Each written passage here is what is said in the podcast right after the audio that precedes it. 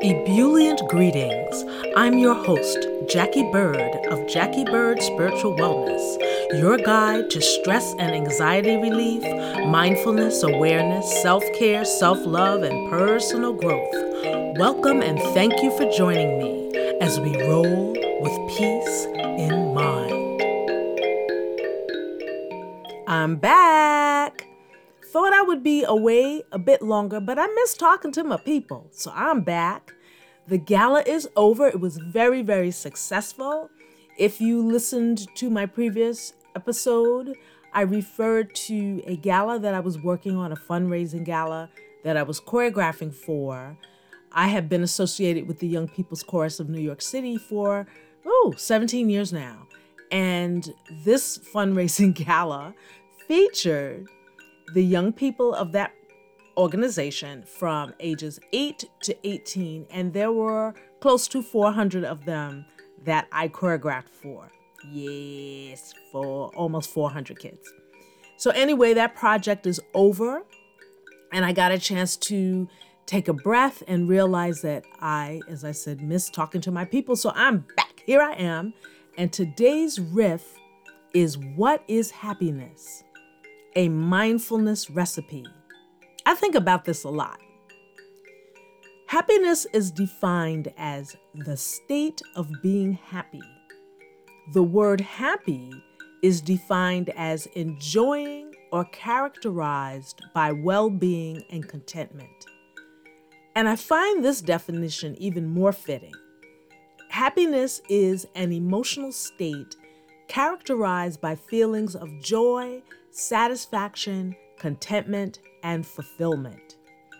While happiness has many different definitions, it is often described as involving positive emotions and life satisfaction.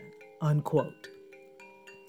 Now, there are many things that can knock us off kilter a death, unemployment, poverty, debt, illness, loss of a relationship, etc. The pandemic certainly upped the ante of our unhappiness, anxiety, and stress levels. People felt even more alone and isolated, particularly in the era of shutdowns. Being cut off from family, friends, and disruption to normal routines sent people's mental health and well being over the edge. We talked to our screens even more. But check this out a 2018 article cites depression rates rising. And keep in mind, this is pre pandemic. From 2005 to 2015, cases of depressive illness increased by nearly a fifth. People born after 1945 are 10 times more likely to have depression this reflects both population growth and a proportional increase in the rate of depression among the most at risk age. A key reason for the continuing rise in depressive illness is that drugs do not necessarily cure the patient, and other therapies that can make the crucial difference are usually not in sufficient supply. Unquote.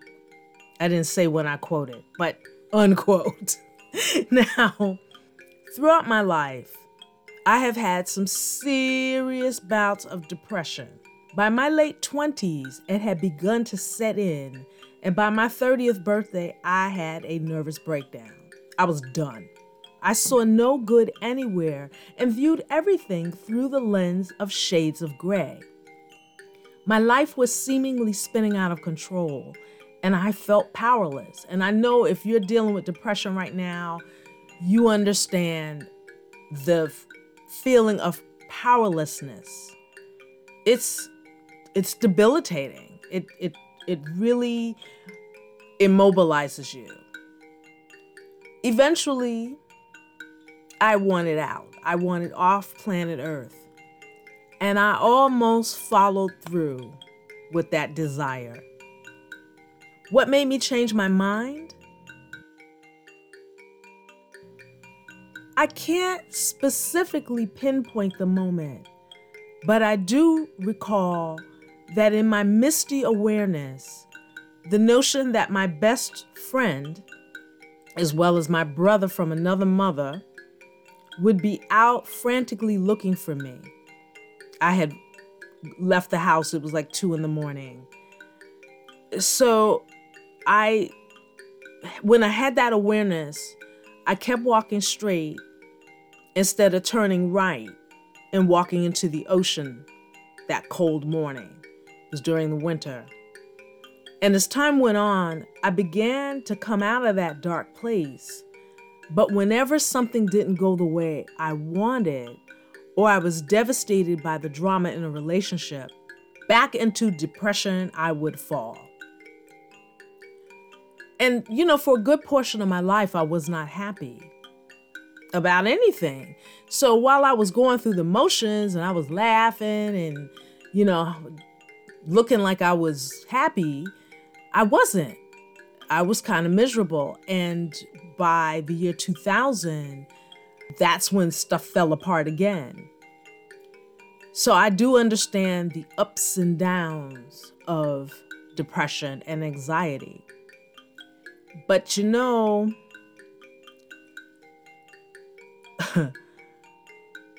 life transitions can get you. And um, they were a reason for me to wrap myself in the blankets of depression. The fear of change often felt unbearable, and I would cry for days on end, gorging on sweets, then curling up into a fetal position, complaining constantly that things were not what I wanted them to be, and fearful that they would never get there. So, what changed? Hmm, very simply, I did. I got tired of being scared all the time, tired of feeling anxious and miserable for most of my day, my week, my year. I learned that if I could just shift the amount of time I spent wading in the streams of despair and wallowing in my feelings, I could possibly have a different flow to my day. I learned that what happens to me is not who I am. They're just experiences, tools in which to learn from. They are a part of my story, but not my story. When I was struggling to get my balance, I would lament to my friends, but they could always see what I could not. That I always landed on my feet, no matter what was going on. So why couldn't I see it? Was it because I got so wrapped up in living a sob story? Was it because woe is me was a place I identified with as opposed to seeing the light that I am? You know, we can get attached to our suffering. We can make an identity out of the bad things that happen in our lives. And you know, in the beginning, for me anyway, it was really hard to shift my focus. I had programmed my mind to only see the bad stuff based on criteria that wasn't even relevant. Who says you have to have all your ducks in a row when you hit 30? And why had I based my success on that? Why was that a benchmark? Who says to be successful in a career you have to do X, Y, and Z? And if that's not happening, you aren't having any success? Who says you got to have this and that in life? And if you don't, you're a loser. Who said that? And why was I listening? Those tenets had nothing to do with my life, with my path, with my trajectory. When I began to challenge and change the narrative and perspective I had bought into, that's when my happiness quotient began to rise. So I began to ask this question and I ask that of you. What is happiness to and for you? Hmm. You know, and I started to ask myself more Bird, what does my happiness look like? What does my happiness feel like? How do I populate my days more with it? And I began to realize, and this is going to sound whack based on what I've already said, I began to realize that I was happy. I had lived my life the way I wanted to, gotten to do and experience some incredible things, and really have lived a charmed life. Even when things were falling apart, I lived a charmed life. I was unable to see it at the time because I was so busy looking at what wasn't working that I was oblivious to what was working. I was using a different yardstick to measure my life and got so wrapped up in that narrative that I was blind to the multitude of blessings I was in receivership of. The focus was on what hadn't manifested in the way or as fast as I wanted. So I wasn't an active participant in the groovy stuff. There was always, I'd be happy if this, that, and the other happened. Yeah, that's okay, but those were like the things I said. You know, when I when I had the opportunity to be on Broadway, it was great. But I was so busy worrying about the show closing, how much longer the run was going to be. Oh gosh, I got to go get a job when this one closes. My focus was so much in that that I, I didn't relish fully the experience that girl based on all the stuff that happened to you. You made it to Broadway based on things that people would tell you never could happen. That a kid who came out of basically poverty um, didn't start taking a ballet class until college, didn't start dancing until 15. I ended up on Broadway. People would have said, You can't do that. That's not possible. Actually, they did say that, and I didn't listen.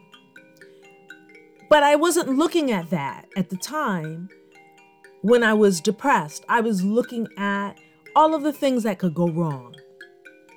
And gratitude and appreciation were not in my mind's orbit at all. Ask yourself what comprises a happy life for you? Not a textbook or a fairy tale version of happiness, but what can you do to enjoy more happiness in your life as it stands right now? Even not having things that you want, how can you create happiness in your life right now? Remember this definition noted earlier Happiness is an emotional state characterized by feelings of joy, satisfaction, contentment, and fulfillment. We get caught up in having stuff or the absence of having stuff, thinking that these things will make us happy. You know, if I have a car, if I have that job promotion, if I get that husband or wife or partner, or um, if I make X amount of money and I have X, I have six months of money put aside in the bank for emergencies. You know, we we we base our happiness on those kinds of things. But what can you do to enjoy more happiness in your life as it stands right now? What can you do?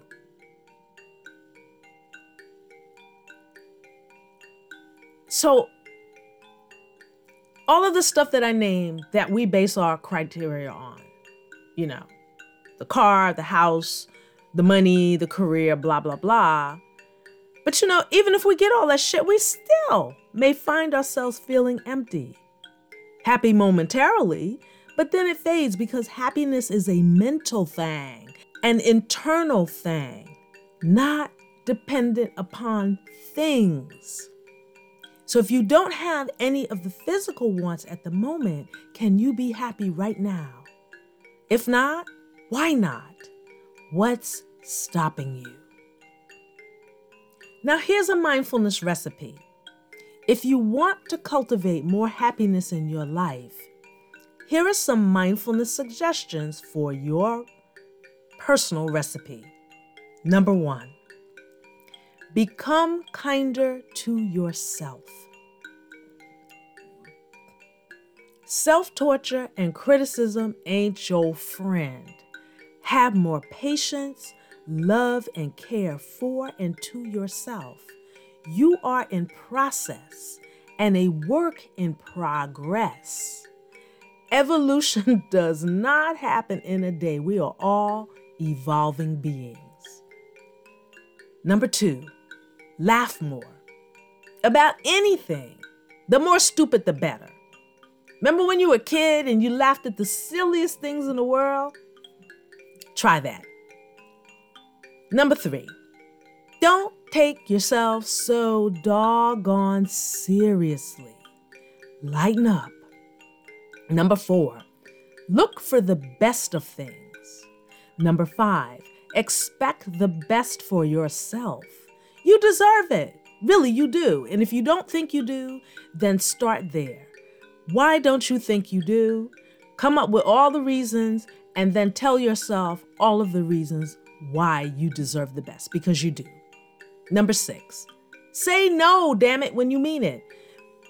A lot of us say yes when we don't mean yes, we mean no. And we say yes and then we gripe about it. Say no when you mean it. If the person's upset, well, that's their problem. If you say yes when you mean no, it becomes your problem. So start to kind of check off the problems on the list. Number seven, you are not all things to everybody. Be all things to you. Number eight, don't expect another human being to be the custodian of your happiness. I'm going to say that again. Number eight, that could be number one for some of us. Don't expect another human being to be the custodian of your happiness. You are responsible for your happiness, not them. Number nine, do more of the things you love to do. Why? Because you love them. Number 10, be in nature more. Oh my gosh, be in nature more. 11, begin, revisit, and or deepen your meditation practice. Breathe more, baby, breathe. Number 12, work on your perspective. If your thoughts don't bring you joy, examine them, toss out what doesn't work, which brings me to number 13, let go of what does not serve you thoughts, attitudes, beliefs, people, stuff. Release yourself from them. And you probably heard that before. But again, it's a process, it takes time. Number 14, look at your thoughts. Do you spend more time complaining or enjoying during your day? Number 15, and this is a biggie if you are involved in something or there are things that you do not like, either change it, leave it, or accept it. And I'm quoting Eckhart Tolle here. Anything else is madness. And I remember when I first read that, I was like, excuse me? But then when I start to think about it, change it, leave it, or accept it, and I started to employ that in my life, Oh boy, was that a game changer. Can you change it? Maybe not. Can you leave it? Maybe not. Can you accept it? That's usually the stumbling block. We get stuck on that accepting thing because we think accepting means you like it. Accepting means this is what this is, and I am not going to be upset. I accept that this is what this is or who this is. Number 16, upscale your perspective. Are you a glass half empty or a glass half full kind of person? And even if you are a glass half full person, see if you can add some more water to that glass. There's room. Number 17, learn something new and accept that you are learning. Don't heap criticism on your progress unless it's encouraging. Number 18, Perspective is everything. I say that so much. Oh my gosh. Even though I basically said this already, I can't stress it enough. That was another game changer for me.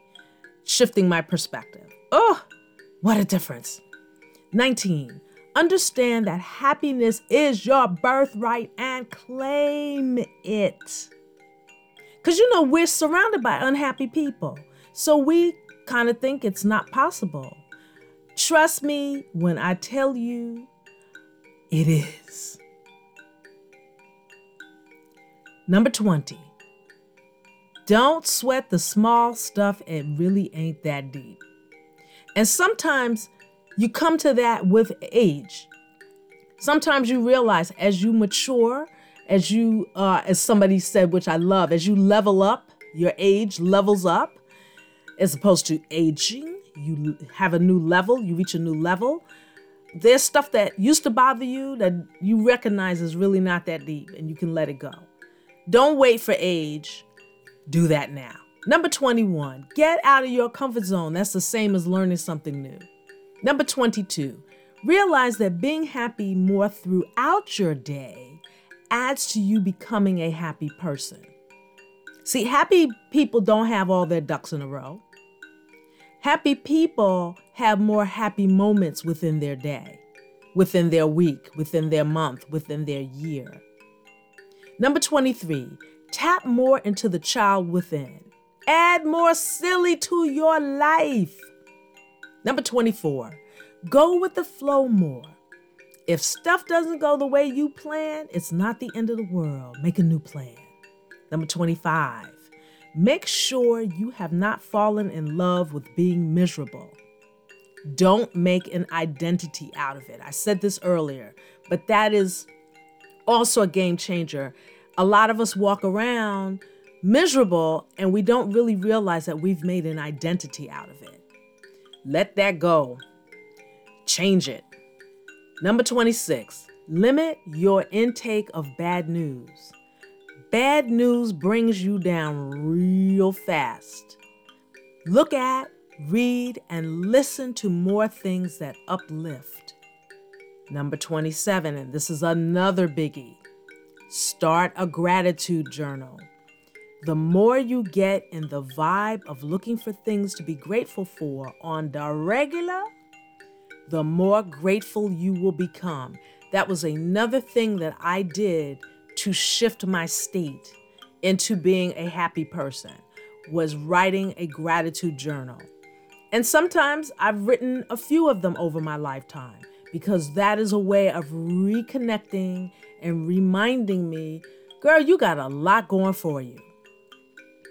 Be grateful. Number 28, pay more attention to happy people. What do they talk about? What makes them tick? And if you don't know any happy people, become the first one you know. Perspective truly, truly, truly, I cannot stress that enough brightens the landscape. When you are more aware of your perspective about things, you become more in control of where to direct your mind. When I began to pay more attention to the moments when I was happy, I was able to string more happy moments together because of where my head was at. I knew what to look for. And does that mean you'll be happy all the time? And the answer, of course, is no. but you will become more astute and aware to when you are unhappy about something, as opposed to allowing it to make you unhappy about your life. I found that when I fell into depression, I allowed what I was unhappy about to engulf my entire being. Unhappy thoughts spin into more unhappy thoughts, growing like weeds. But the good news is that happy thoughts work in that same way. So, where are you sitting? More in happiness or unhappiness? If you find yourself unhappy more of your time than not, what can you change that is within your power? Remember this equation. Is it something that I can change? Something that I can leave? Or is it something that's better to accept? Think about that. And talk to me. Let me know what you think. Let me know if you've tried any of these things and what the outcomes are. I welcome your thoughts and your comments. And hey, thank you for listening. You know, go to my website. Check out my guided meditation videos to help you reduce stress and anxiety. They are also offered in audio form and with a choice of five to six minutes and a longer, deeper session for about 30 minutes. You can also order custom guided meditation audio tailor made to fit your needs. And keep in mind my Stress Busters guided meditation sessions to book in person or virtual, private or groups. And for more ideas, tips, and how to's on getting your Zen Zone mojo happening and to reduce your stress, anxiety, anger, depression, as well as increasing mindfulness and awareness, there are an array of stress and anxiety relieving products and services, as well as events to check out on my site. And remember, share this podcast, let people know about it and I thank you, thank you, thank you for listening, and I'll talk to you soon. And remember to roll with peace in mind.